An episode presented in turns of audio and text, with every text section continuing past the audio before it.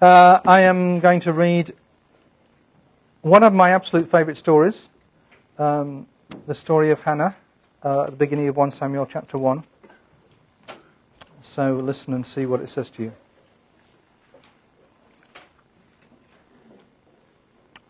There was a certain man of Ramathaim, a Zuphite from the hill country of Ephraim, whose name was Elkanah, son of Jeroham, son of Elihu, son of Tohu, son of Zuph, an Ephraimite. If you have to read those names out, just do it with confidence, and the congregation will assume that you get it right because they won't know any better. And remember that anyway, the English ways of saying them have got nothing really to do with the Hebrew ways of saying them, so don't worry about it. He had two wives. The name of the one was Hannah, and the name of the other was Peninnah. Peninnah had children, but Hannah had no children. Now, this man used to go up year by year from his town to worship and to sacrifice to the Lord of hosts at Shiloh, where the two sons of Eli, Hophni and Phinehas, were priests of the Lord. On the day when Elkanah sacrificed, he would give portions to his wife Peninnah and to all her sons and daughters. But to Hannah he gave a double portion, because he loved her, though the Lord had closed her womb. Her rival used to provoke her severely, to irritate her, because the Lord had closed her womb. So it went on, year by year. As often as she went up to the house of the Lord, she used to provoke her. Therefore Hannah wept and would not eat. Her husband Elkanah said to her, Hannah, why do you weep? Why do you not eat? Why is your heart sad? Uh, am I not more to you than ten sons? After they'd eaten and drunk at Shiloh, Hannah rose and presented herself before the Lord. Now Eli the priest was sitting on the seat beside the doorpost of the temple of the Lord. She was deeply distressed and prayed to the Lord and wept bitterly. She made this vow O Lord of hosts, if only you will look on the misery of your servant and remember me and not forget your servant, but will give to your servant a male child, then I will set him before you as a Nazarite until the day of his death. He shall drink neither wine nor intoxicants and no razor shall touch his head. As she continued praying before the Lord, Eli observed her mouth. Hannah was praying silently. Only her lips moved, but her voice was not heard. Therefore Eli thought she was drunk. So Eli said to her, How long will you make a drunken spectacle of yourself? Put away your wine. But Hannah answered, No, my lord, I am a woman deeply troubled. I have drunk neither wine nor strong drink, but I have been pouring out my soul before the Lord. Do not regard your servant as a worthless woman, for I have been speaking out of my great anxiety and vexation all this time. Then Eli answered, Go in peace. The God of Israel grant the petition you have made to him. And she said, Let your servant find favor in your sight. Then the woman went to her quarters, ate and drank with her husband, and her countenance was sad no longer. They rose early in the morning and worshipped before the Lord. Then they went back to their house at Ramah. Elkanah knew his wife Hannah, and the Lord remembered her. In due time, Hannah conceived and bore a son she named him Samuel, for she said, I have asked him of the Lord.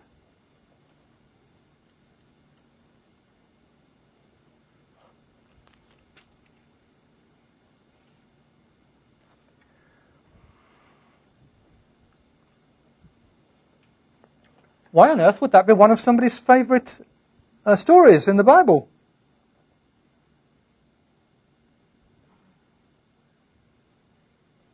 Mm-hmm. God hears our pleas, yep.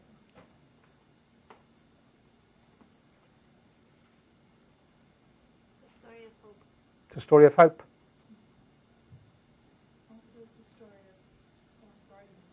Bargaining with God, yeah. The, uh, the, vows, as you have discovered, can get you into trouble. Uh, but um, this one seemed to be okay. It's a story about stupid men. That's one reason why I like it. I mean, you know, Elkanah is stupid. So, I, don't I mean more to you, more, mean more to you than ten sons? No. and Eli, you drunk? you know, he, he didn't listen to pastoral counseling classes in seminary, did he?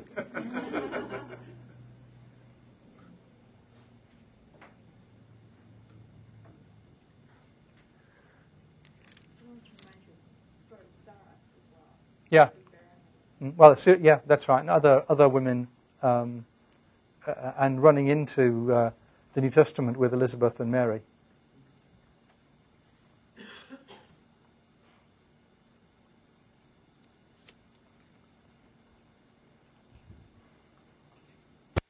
And the the the way the ending works, um, it's it's I find it it's complicated to try and talk uh, about the uh, Old Testament understanding of prayer because it's um, understanding of answers to prayer, because it, it it's um, it, it, kind of sees answers to prayer coming in two stages.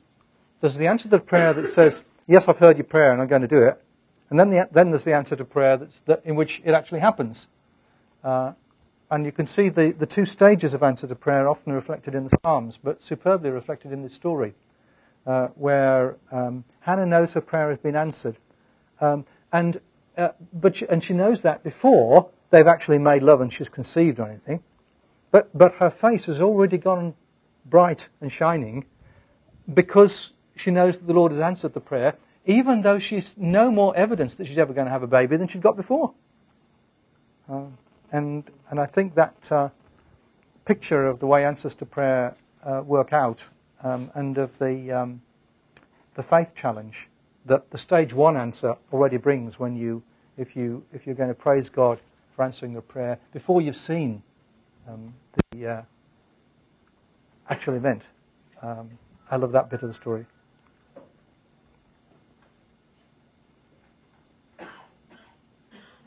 Mm-hmm. I think as we see through the rest of the first Samuel, there's a lot of stories of unfaithfulness to God. And like, mm. Mm, mm. so it doesn't take like someone from every generation to have to plead with God to change his mind. Mm, yeah. and so it's a story of actual faithfulness. Yeah. I appreciate that it's a woman who's faithful. Mm. And that speaks contextually in a book that's dominated by mm. men. Yeah. Yeah. Like, here's this strong woman of character who has been faithful Yeah. Yeah. And, and when it also, when you're reading um, Judges and 1 Samuel, uh, one after the other, uh, I mean, there's, there's horrible stories about uh, about women and generally uh, in Judges, and uh, not much better stories you're going to read in 1 Samuel. Uh, and so this story shines out when you read the when you, when you read them in the or the way in which they come in the Former Prophets, where Ruth doesn't come in between. I mean, when you read them in the English order, Ruth adds to that effect.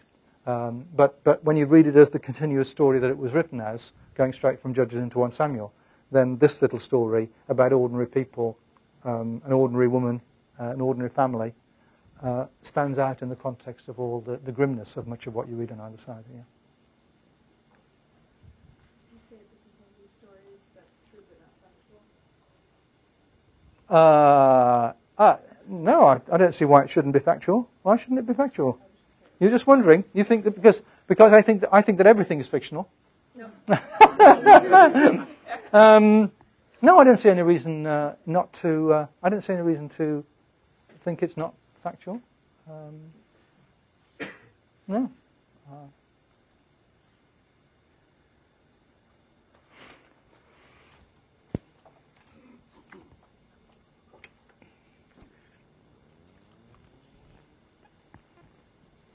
I imagine Hannah singing this.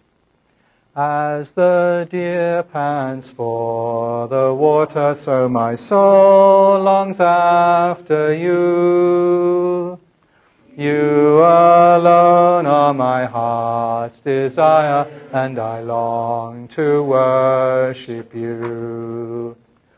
You alone are my strength, my shield. To you alone may my spirit yield. You alone are my heart's desire, and I long to worship you. You're my friend and you are my brother, even though you are a king. I love you more than any other, so much more than anything. You alone are my strength, my shield. To you alone may my spirit yield. You alone are my heart's desire, and I long to worship you. Gracious God, some of us are probably in a position when we need to and have been crying out to you the way that Hannah was. And we say to you that our soul longs after you um, that we long for you to reach out to us.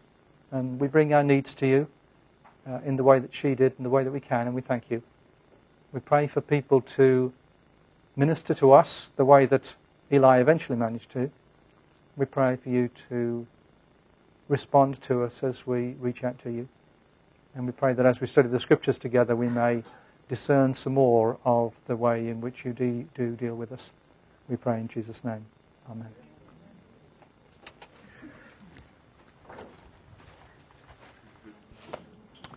Um, so, did you all manage to post? I, some people had troubles and I sorted them out. If you had troubles, then email me uh, or email one of the TAs and we'll try and help to make sure it works.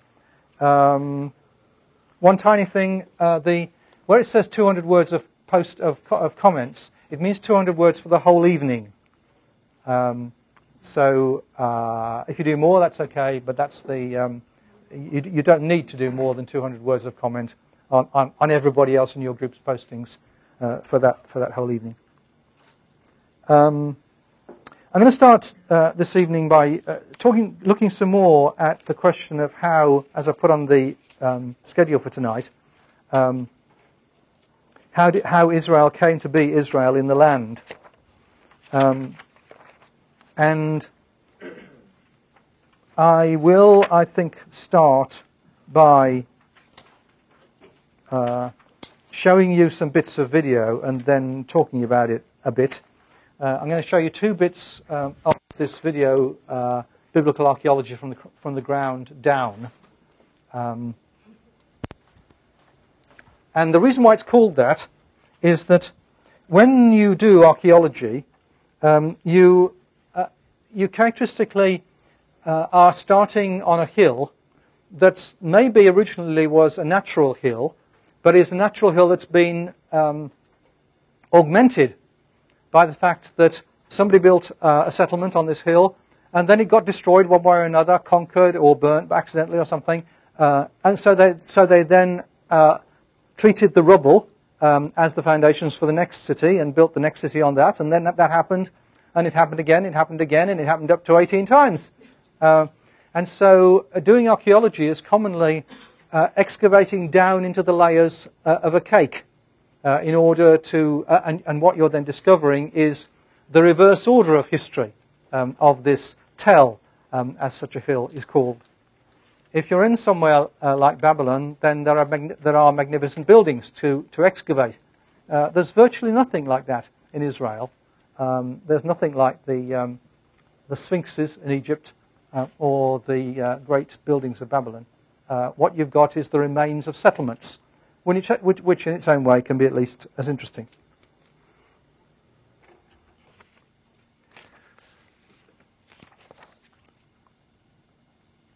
Uh, now, uh, let's have a look at page 33, where it says starting from Jericho and Ai.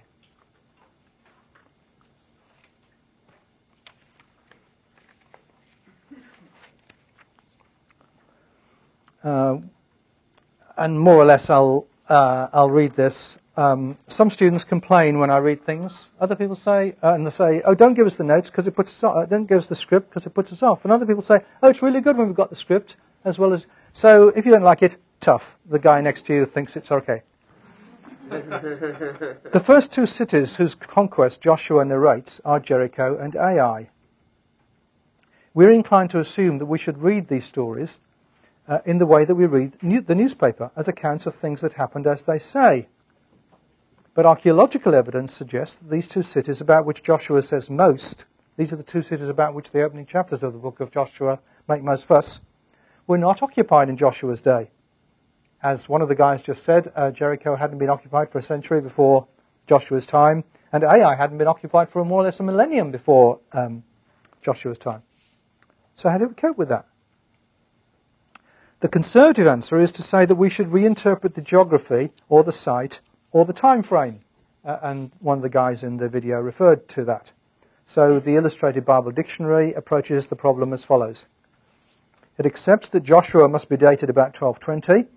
It grants that the impressive walls that were once thought to be the ones destroyed by Joshua date from 2300, the ones that Garstang uh, thought were the ones that Joshua had knocked about a bit. Those were, uh, that, that was a thousand years before Joshua's day. Jericho was destroyed by the Egyptians about 1600 and later occupied again between 1400 and 1325. But there's virtually no evidence of occupation in Joshua's day. So the Illustrated Bible Dictionary suggests that it is possible that in Joshua's day there was a small town on the east part of the mound, later wholly eroded away. The fact that the city was unoccupied for 400 years after Joshua's day would make such erosion, erosion entirely possible it seems highly likely that these eroded remains are now buried under the road and fields. It remains highly doubtful whether excavation there would find much now. A couple of problems about that. First, it seems to involve accepting the findings of archaeology when they suit us, but rejecting them when they don't. And secondly, note that on this theory, the Jericho that was destroyed by Joshua would fit into the Garth. Instead of assuming that our approach to interpreting the stories as like newspaper reports is right, and that the standard interpretation of the archaeological evidence is the standard interpretation of the archaeological evidence is wrong. Oh, let's cross that out. Uh, let's try making the opposite uh, assumption. We could infer that Joshua is partly historical parable rather than direct fact. How did you put it when you asked me the question about Hannah? a story that's true but not factual. Is that yes? Okay. Yes. Oh, yeah. Yeah. I'm, I'm quite. I just couldn't remember what the phrase. Yeah. Um, yeah. Um, if it's a historical parable, then that might fit with the fact that it's such a funny story, um, and that it's a story that seems to be more like an account of a religious procession uh, than of a piece of history. So the question then becomes not why would God tell the Israelites to kill the Canaanites, but why would God inspire Israel to tell a story about killing the Canaanites when they didn't? The usual answer uh, is that the stories reflect some centuries' experience of letting themselves be led astray by Canaanite religion. Um, the Israelites now realize that it's a shame they didn't annihilate the Canaanites. To say that Jericho is a parable is not to say that Israel never conquered cities or killed people.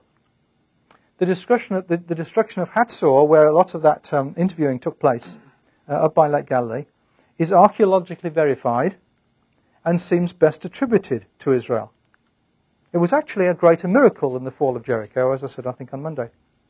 But it was a defensive, not an offensive act, which involved standing up to people with superior weaponry and God's explicit command related only to the destruction of their weapons. Further, if we want to know what a story about the straightforward conquest of a Canaanite city looks like, the story of the conquest of Hatzor tells us. The story of that bigger miracle is told in a straightforward way.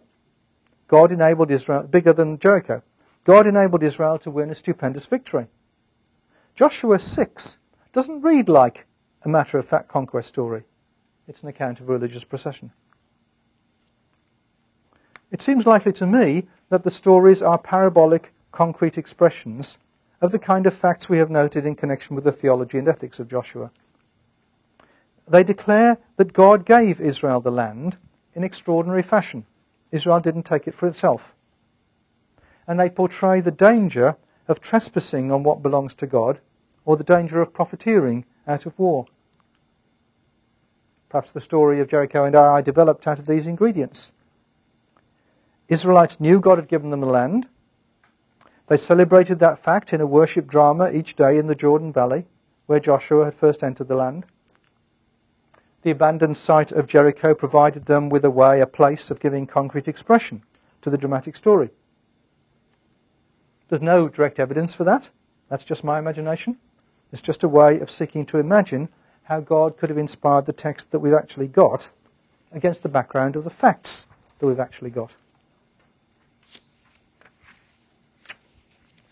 There's another bit of the um, of this video where uh, Ben Tor, the Israeli guy at the end, um, uh, talks about uh, having been um, accused of being orthodox, which is roughly the Israeli equivalent of being fundamentalist, um, because he reckons the Israelites did conquer Hatzor. Um, other archaeologists kind of can't believe that they could have done. Um, Ben Tor is quite, is quite an open-minded guy. He's not orthodox. He's not fundamentalist. He's not Christian. Uh, um, but he's kind of trying to take the evidence seriously. And that was actually implicit in some of the things he was saying uh, in that clip about the various ways in which, or the various kinds of groups that might have come together to, to make the later Israel. Um, the, uh, the going is made nowadays in the scholarly world, the archaeological world, and the critical world um, by the assumption that the Israelites didn't come from outside the land at all. The Exodus is a, is a, is a fiction, um, and the Israelites were a crowd of people who separated off from the Canaanites and formed their own state, and then somehow came to tell the story uh, about uh, having come in by means of the Exodus and come in with Joshua. Um, the biggest difficulty about that, I think, is that the Exodus story is so prominent in the Old Testament that um, it's, it's a bit like the argument that says um, the accounts of Jesus' resurrection um, are more difficult to explain if the resurrection didn't happen than if it did happen. Um, the, and, and the, the, the, the, the uh, um, arise, arouse, arise, the rise of the church, um, the transformation of the disciples, and all that. It's a, big, a bigger miracle, and the, and the telling the story they told, it's a bigger miracle um, than uh, if, um, if Jesus didn't rise from the dead, uh, than, if, uh, than if he did. It's an argument a bit like that. The Israelites, the, the Exodus is so important in the Old Testament. How on earth did they generate this story if it has no basis to it? On the other hand, the archaeological evidence, as, as and others in those clips pointed out, does indicate that there's a lot of similarity between, for instance, Israelite and Canaanite culture. Um, and the story uh, of the um, covenant making at the end of Joshua is interesting in this connection. Because the way that Joshua is talking, he's talking as if the people he's talking to never have made a commitment to Yahweh. Well, maybe they haven't. Some of them, many of them. Uh, so that it, it, would make sense if Israel, as it, emer- as it emerges in the land, includes people who'd come from um, Egypt uh, with Moses, coming with Joshua, but also includes uh, people from the Canaanites who, as it were, have got converted.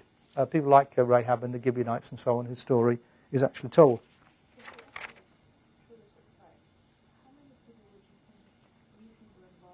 That's the Pentateuch, I think.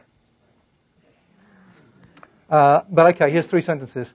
It says 600,000 um, which would imply two or three million, which is rather a lot, really, as there were no nations of that size around at the time.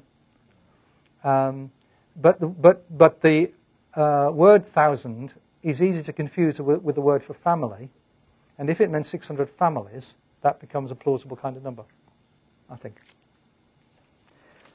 Now, if you, if you look over the page uh, to the next page, page 34, where it says models for understanding how Israel came to be Israel in Palestine, um, I won't read down that because of time, but just talk a little bit, a bit, a bit, a bit about those four models. You'll see uh, the, tra- the traditional understanding and the thing that you would have assumed uh, is that the Israelites came into the land by means of an act of conquest. That's the impression you get from a face value reading of the general drift of Joshua. A view that was prevalent for a, for a while, uh, particularly in, uh, in, Germ- in Germany, was the idea more that they kind of drifted in. It was an act, it was migration or infiltration rather than conquest or occupation.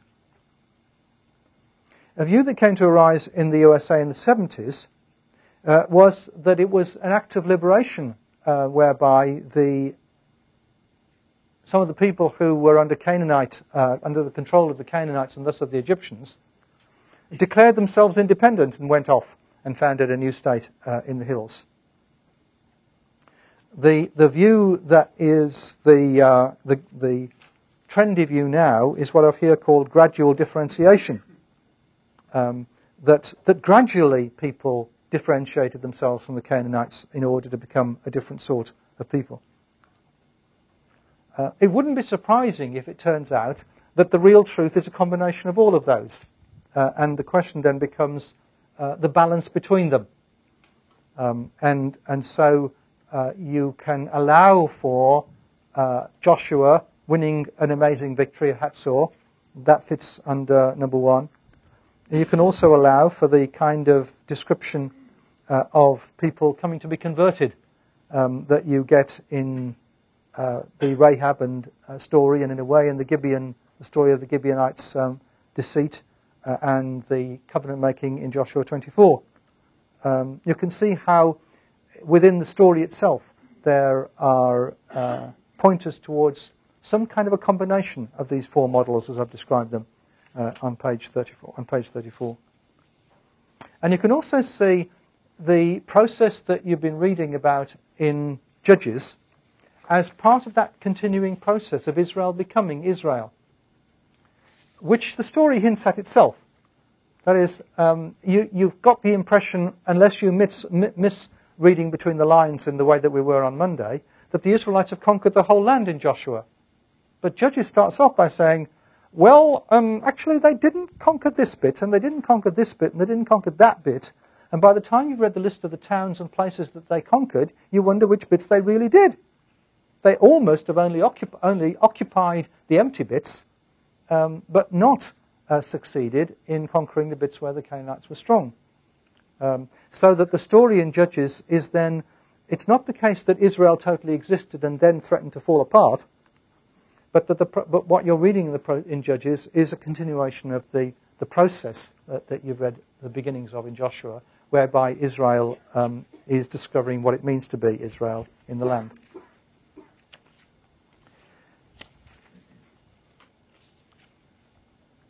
Um, on the next page, page 35, where it says the archaeology of the Judges to 1 Samuel period, um, there's a, an account of uh, some of the background to that theory about settlement, which I'm not going to read now.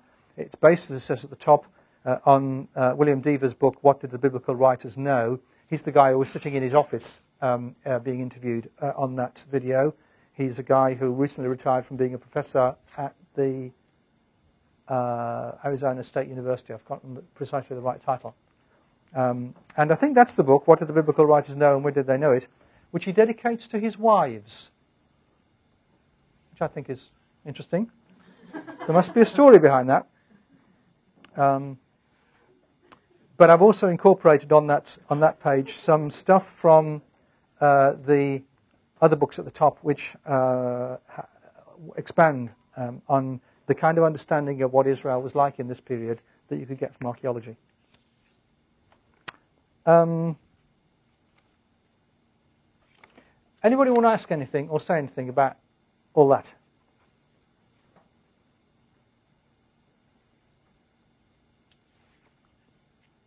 Well.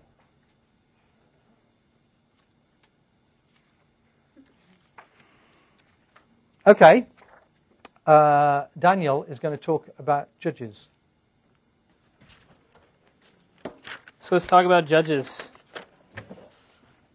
Um, about a year ago in the summer, I took a judges exegesis course and uh, with Jeremy Smoke. I don't know if you guys have had the pleasure of taking him. He's a great teacher. Um, but I took the judges course and I absolutely loved the book. Uh, I think it creates sort of this visceral reaction because of the types of stories that it has. I mean, you can't help but react to them because of the violence, because of how how wild they really are.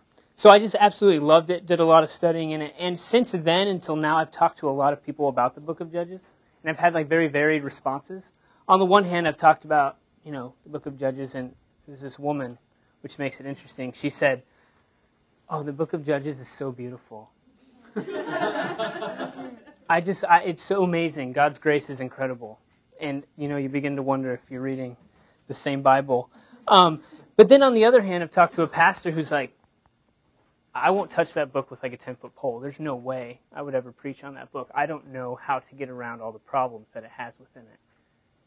Because it just seems so absurd and ridiculous. It's sort of like this dark secret and like a family's past that no one wants to talk about. That's how he sort of viewed this book. And I think that both of the people sort of have it wrong. I mean, because really you can't just jump too quickly to God's mercy and grace because the book doesn't allow you to do that because of the stories that are within it. But at the same time, you can't just dismiss it on the basis that it's just too problematic. And so, with that, I've been thinking a lot about how can we appropriate the book of Judges into the church, into, into the context where we, where we are, and how can it speak to us? And so I just want to offer a few observations, maybe a few lenses through which to look at the book, and maybe help you as you're reading it think about, okay, maybe this can be useful in my community. Um, so yeah, the first point that I wanted to talk about, the lens that I think we can look at the book of Judges, is this whole idea of deterioration of the people of God. The beginning of the book begins with sort of two introductions. John calls them preambles. In the first introduction, we do see sort of this. It's given us to like like just facts. You know, the people of God, they, Israel went into the land and they weren't able to push these people out. And you kind of goes that into that whole thing over and over and over again. Well, in the second chapter, we're given sort of a second introduction. And it's sort of like a theological introduction in the sense that it sort of shades it, it sort of um, gives us this umbrella of how to think about it. And it says that the people really forgot, forgot God and forgot their history. And Judges 2.10, I just want to read that real quick. It says, um, and all that all the generations were likewise gathered to their fathers, and then another generation arose after them, which had not experienced the deliverance of the Lord, or the deeds that he had wrought for Israel. And the Israelites did what was offensive to the Lord, and they worshipped the Baalim. And they forsook the Lord and the God of their fathers who had brought them out of the land of Egypt, and they followed other gods from among the gods of the peoples around them, and bowed down to them, and they provoked the Lord. So there's this idea that because of the, the because Israel forgot where they had come from, forgot what God had done, that then they're going to then sort of act in this way that they're not supposed to. I mean, they're going to forsake the Lord. And so what we see through the book is the slow decay of identity, the slow decay of, of what it means to be an Israelite. And just as sort of a caveat, real quick, I recognize that the book of Judges raises a lot, I think, of important questions about history and sort of history of Israel, but I'm sort of taking a look at the book as a narrative whole and saying, as we look at the book as it's given to us, and as we read through it, what are some of the themes and motifs that come out of it that can then help us? And so the first one is this de- decay of the people of God, and it's sort of surrounded in, in this idea of identity and fidelity. I mean, that's the question that we're hit with at the very beginning of, of the book, specifically the end of Judges 2. The end of Judges 2 says, then the Lord became incensed against Israel, and he said, Since that nation has transgressed the covenant that I enjoined upon their fathers, and they have not obeyed me, I will no longer drive out before them any of the nations that Joshua left when he died. For it was in order to test Israel by them to see whether or not they would faithfully walk in the ways of the Lord as their fathers had done. So there's this question posed to us Will Israel be faithful? But we know from Judges 2 that they won't. So the question that we ask when we're reading is not what's going to happen because it sort of tells us what's going to happen. The question is, like, more specific, what toll will this take on the people?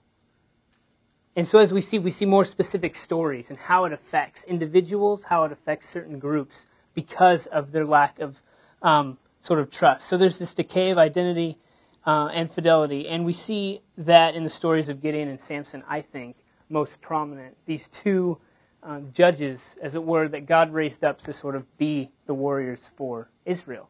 And Gideon, I mean, at the beginning, it's a great, he's a great warrior. He does what God um, calls him to do, and, and the Spirit of the Lord comes upon him, and he does end up driving out the opposing nation. But then at the end of the Gideon story, something tragic happens, and that he ends up making sort of this altar, this, this idolatrous altar that becomes a snare to his family. So it shows us that even the faithful fall. I mean, there's this clear, there's this clear sense that no one is really safe from this possible compromise that seems so in front of them.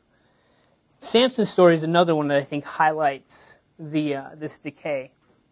We all know about Samson. I mean, we have the flannel boards when we were younger, and um, the the stories of wow, I really want long hair because then maybe I can be strong type of you know things. So we all know about Samson, but really the question that I think is raised in the Samson story is what is an Israelite? Because if you look at the story closely, he looks an awfully lot like a Philistine. He looks like the people that he's supposed to be opposing. And that's really fascinating if you take this narrative and as it progresses, this sort of decay of identity and fidelity, and you come to this person that really questions who is this guy? Does he come from the people of Israel? Because he, he looks a lot like this other, this other community. And so, as I think about that, I think that's a pertinent question that we can ask of ourselves and of our community is where, where's our identity? Have we forgotten where we've come from? What do we look like as a church? Are we distinct or are we not? Have we become too much like those around us?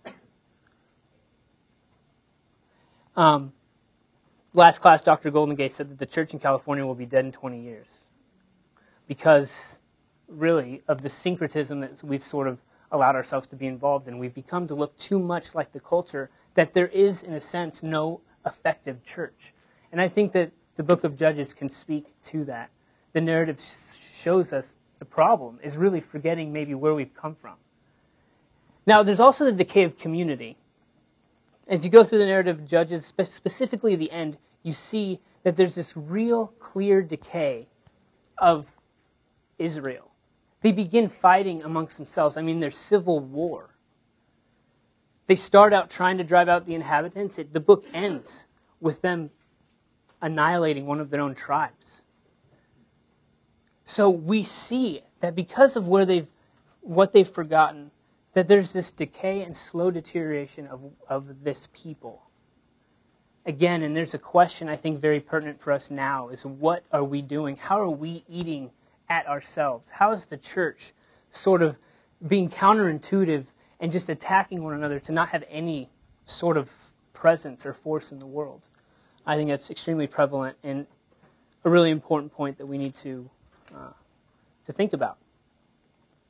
Now, another lens that we can look at, and I think this one just jumps off the page right away, specifically for female readers, is the role of women in. Yes, absolutely. um, no, it's okay. Um, yeah, for, for everyone. Um, when you read the book of Judges, it really becomes obvious that there's an issue with women in the book. And it's a really problematic issue, I think. I mean, it's, it, that's why I think much of the judges' literature that you have, or literature about judges, is done by women to sort of deal with these issues and these problems. I mean, you have women who are being kidnapped and raped. You have women who are being raped and then cut into pieces. I mean, it's a very large issue. And I think that um, it causes us to ask, you know, why? Why why is this such a such a big deal? I mean, there are some women in the book of Judges that are heroes, such as Deborah and, and Jael, and but there are the others who are oppressed and I mean, horrible things are done to them. I think this is a lens we can look at, at this book through, and it's something that's pertinent to us. It's because it shows this, this group that uh, is abused because a society has gone to where it has gone to. Um, Tammi Schneider, I think, says it well, and I think I put the quote on there. Um, she says in the Berit Olam commentary series Women serve to reveal the impact of Israel's actions on the nation of Israel at large. And the stories in general focus on particular individuals. Yet the women reveal the personal impact of such practices. The Shiloh women's tragic plight the end of Judges demonstrates how Israelite society strayed so that women were institutionally raped and the system of protection was intentionally destroyed. So, in other words, a society got so bad that it ended up doing terrible, awful things to this group to these women. And so the question I think for the church is how is our sin affecting certain types of groups? How is our sin affecting specifically women? I mean, how, how it really shows that there's a personal, sort of personal effect on sin. That it just doesn't affect the society at large, but that it really affects specific groups, specific people. And it just sort of, I mean, I think these stories in particular, especially the story of the concubine and the story of the Shiloh women, that it just punches you in the gut. You can't, you cannot look away, or you can and you want to. But at the same time, you just, you're faced with it, and what do you do with it? And I think it shows us how bad things have really gotten. And I think it's a warning to us, to the church today. Things can get really bad, and then people really will be hurt in terrible, awful ways, probably worse ways than we could have ever have imagined. Uh, I think that's significant. Um, the last point on that section in our teaching and preaching, Judges reminds and equips us to identify the personal ways sin dehumanizes people in the community. Judges really does help us do that it really shows us that things will be affected by sin. That sin is a big deal. And I think we see that in the next point. Um, the, my last point is that there's this tension be, be, um, between the limit of God's mercy and sort of the limitlessness of God's mercy. At the end of at the end of the Samson story, you know, Judges 16, when it goes into Judges 17, God's silent. There is no people crying out, and there is no rescue of God. He does come in later, but for a significant period of time. God isn't there. The cycle has sort of, in a sense, as Jeremy Smoke put it, which I thought was just a brilliant way of putting it, the wheels have fallen off the wagon sort of the wagon started, the cycle kept going, the wheels just kept getting closer and closer to coming off. Finally, Judges 17, the wheels have fallen off, all hell breaks loose. I think it's, it's really interesting that there really is a limit, in the sense, to, to how far God will be involved until he kind of steps back. Sin is a huge deal and I think the book of Judges really shows us that. Um, the people get what they seem to want at the end, and then what they want turns out to be horrific and awful. To the point where, again, civil war. And then they call out to God again. Which is ironic. And there's so much irony in the book of Judges. When they come back together as a community, when they call out to God, it's to do away with one of their own tribes. I mean, that's how inverted the world in Judges has become. They call out to God to do something against one of their own. I mean, things have gotten awful. But at the same time, there still seems to be an apparent consistency to God's mercy. Because we know that the, that the end of Judges isn't the end of the story. We know that it goes into 1 Samuel, at least how the Hebrew Bible is, is ordered and we see a woman who cries out to God, and God answers her cries and gives her a son. So, where there is a limit, there's this tension, there is a limit to God's mercy. Things can get so bad where God will pull back. But at the same time, God is still faithful. And so I think it brings in the question like, what is an Israelite? Is an Israelite, you know, I think it's something we have to, the people of God are marked by what they do, but at the same time, the people of God are marked by God's fidelity to them. And I think that's, that's pretty um, pertinent for us. And it, it asks, causes us to ask the question, like, what, like, where are we at? On what, what side of that tension are we at? Are we in the side of the tension where, where God, you know, is tempted to sort of let go and pull back and sort of give us what we want in the church? Or, or are we on the side where we just need God to do something.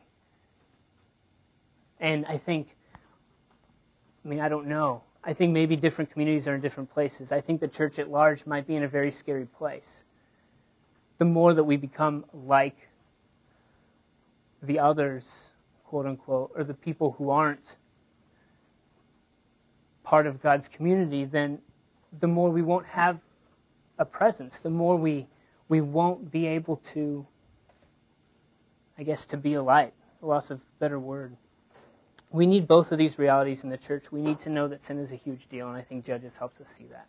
That sin really is a big deal. And that it really causes us to do terrible things. But at the same time, I think we also need to hear sometimes that, that sin and, and sort of our world and how bad it's gotten isn't the final answer, but that there is a there is a first Samuel possibility. There is a, there is the possibility that when we cry out, God might answer. And so that's the question that I think we're faced with as a church is where are we? Are we going to cry out? Are we at that place where we're like, God, we need you? Or are we at the place where we just kind of keep going in this cycle until finally the wheels fall off and then all of a sudden the church is destroying itself? And, and I think that's sort of what we need to think about. So, in closing, I think, again, um, the book of Judges causes us to ask, like, what, who or what will we follow?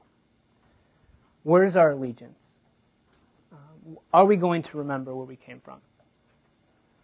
And that's a question. How does remembering, what can we do as church communities to help us remember where we've come from? Is there something that we do that helps us remember what we're a part of? And then I think we also have to ask the question of identity and fidelity. Are we faithful to God? Community, are we eating away at one another? Or are we attempting to, to have unity instead of disunity? Um, how do we treat those groups? How do we treat women? Specifically, I mean, the, I think the book of Judges asks, causes us to ask that question very specifically. Or other groups that might be oppressed and marginalized. How do we treat them? And then our actions toward them, how, what does that say about where we are? And I think finally, um, are we going to cry out to God? I already said that, but I think it's just a question. Are we going to cry out to God and ask Him to do something and hope that He will? My final point that I think I put on on the um, handout, the very fine, it should have been not just a little black point, but one of those square. I don't even know what you call those things. Anyway, is the method of storytelling that Judges provides for us. Because I think that's something that's really fascinating about the book as a whole that could actually be helpful for us who preach and who talk, is that, that Judges really tells uh, the narrative well. It reminds me a lot of a Flannery O'Connor novel, in the sense where, you know, she asked like, she was a, a, a Christian, and, and she said basically sometimes in order for people to recognize they need grace, they need to be hit over the head with it. And I think that Judges does that for us very well. And it shows us that perhaps we need to feel the, um, the boldness to do that with our churches and with our congregations. It is to say, okay, you know what? I'm going to give a judges type sermon. And that doesn't necessarily mean that you're going to preach from judges, but you're going to be pretty real about the way things are and about where the church is and help them imagine how bad it can get because that's a reality of it might be able to get there. And so there's a method of storytelling that Judges gives us that we can follow. That I mean, it, it, the narrative itself unfolds in a way where I think it brings to light all these things. And you, as a preacher, as someone who teaches, can do that same thing. That your sermons, that that your um, content can just create this visceral reaction that, make people, that makes people just want to turn away. I don't know what that means or if you use visuals or not, don't get in trouble or anything. I don't know. But um, just, I think be, you could be honest and you can be pretty raw. I think the book of Judges allows you to be that. And it allows you to, to go in there with confidence and say, no, look, are we going to follow God or not? Because honestly, this is what I see, this is how we're not, and this is how I see um, how bad it can get.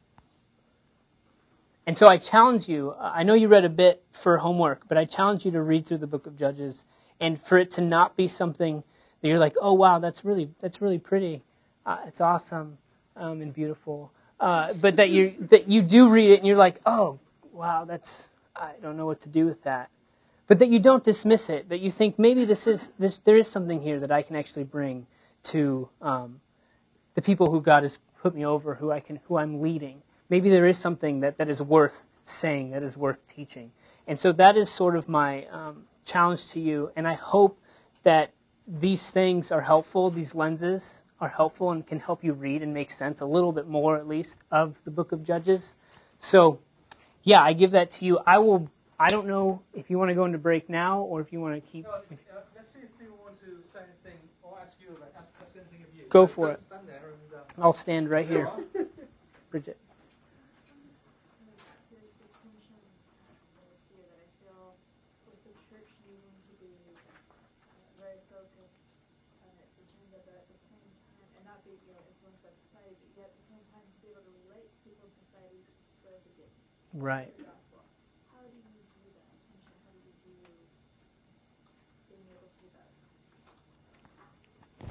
Um, it's a question that, yeah, me and my friends in our church ask all the time. I feel like there's a real. Re- I mean, we're here. Then that's a reality. It's a given. Like we're not anywhere else. Like we, there, we're in the land, and there are people around us. But I still think that that we're given um, an identity to, to uphold and to keep. And and um, I think that those are the certain things that we need to be in dialogue, about and be intention about. Or what are those certain things? And I think that the church is attempting to do that, but I don't necessarily think we do it very well. I think we sort of attack the other instead of having an open dialogue about what does that mean. I mean, I think the um, for my church, honestly, the women in ministry uh, is a conversation that I think people are afraid to have. That's not a conversation we're having, and I almost wonder if we're afraid to have that with churches who are more open to that. The homosexuality issue might be another, where we're just open to the dialogue of what does that look like, instead of constantly firing like criticism at the other, trying to what does it mean to be faithful? I think that's the question that we need to be asking instead of assuming that we already are. I don't know if that. How do you be faithful and yet also relate to the society? I don't know. Oh, I think that's easy. He's, he's got this one. If if we only did that, the society outside would say, "Wow, Mm. Yeah, that's a good point. Yeah.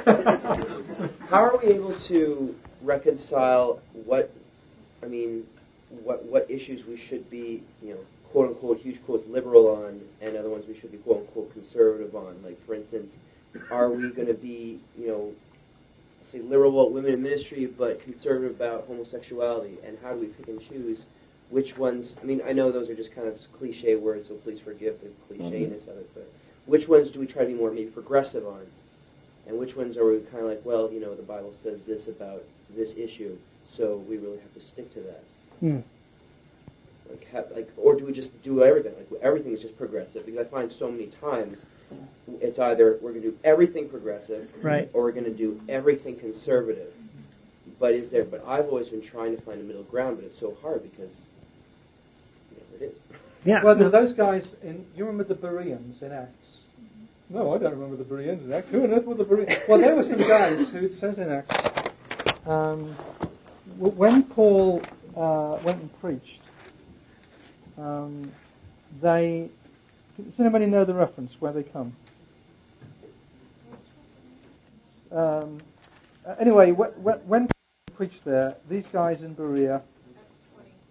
20. 20. Thank you.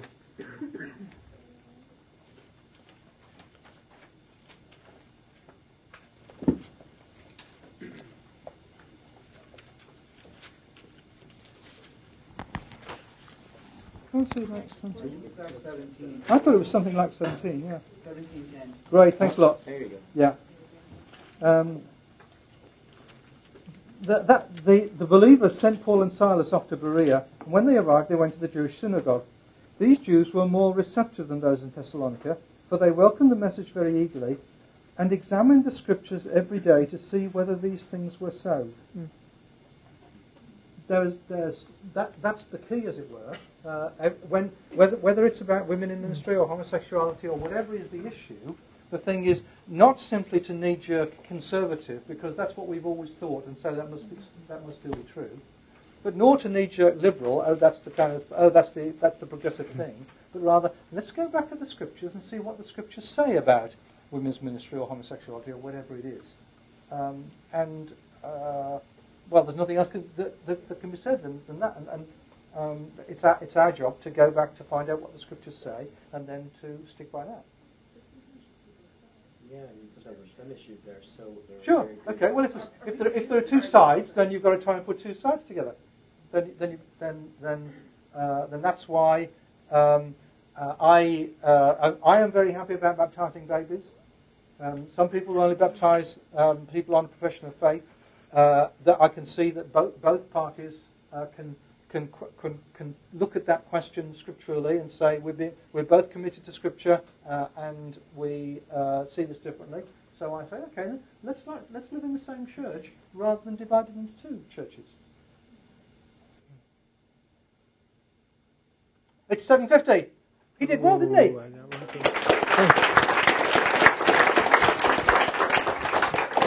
Back in twenty minutes.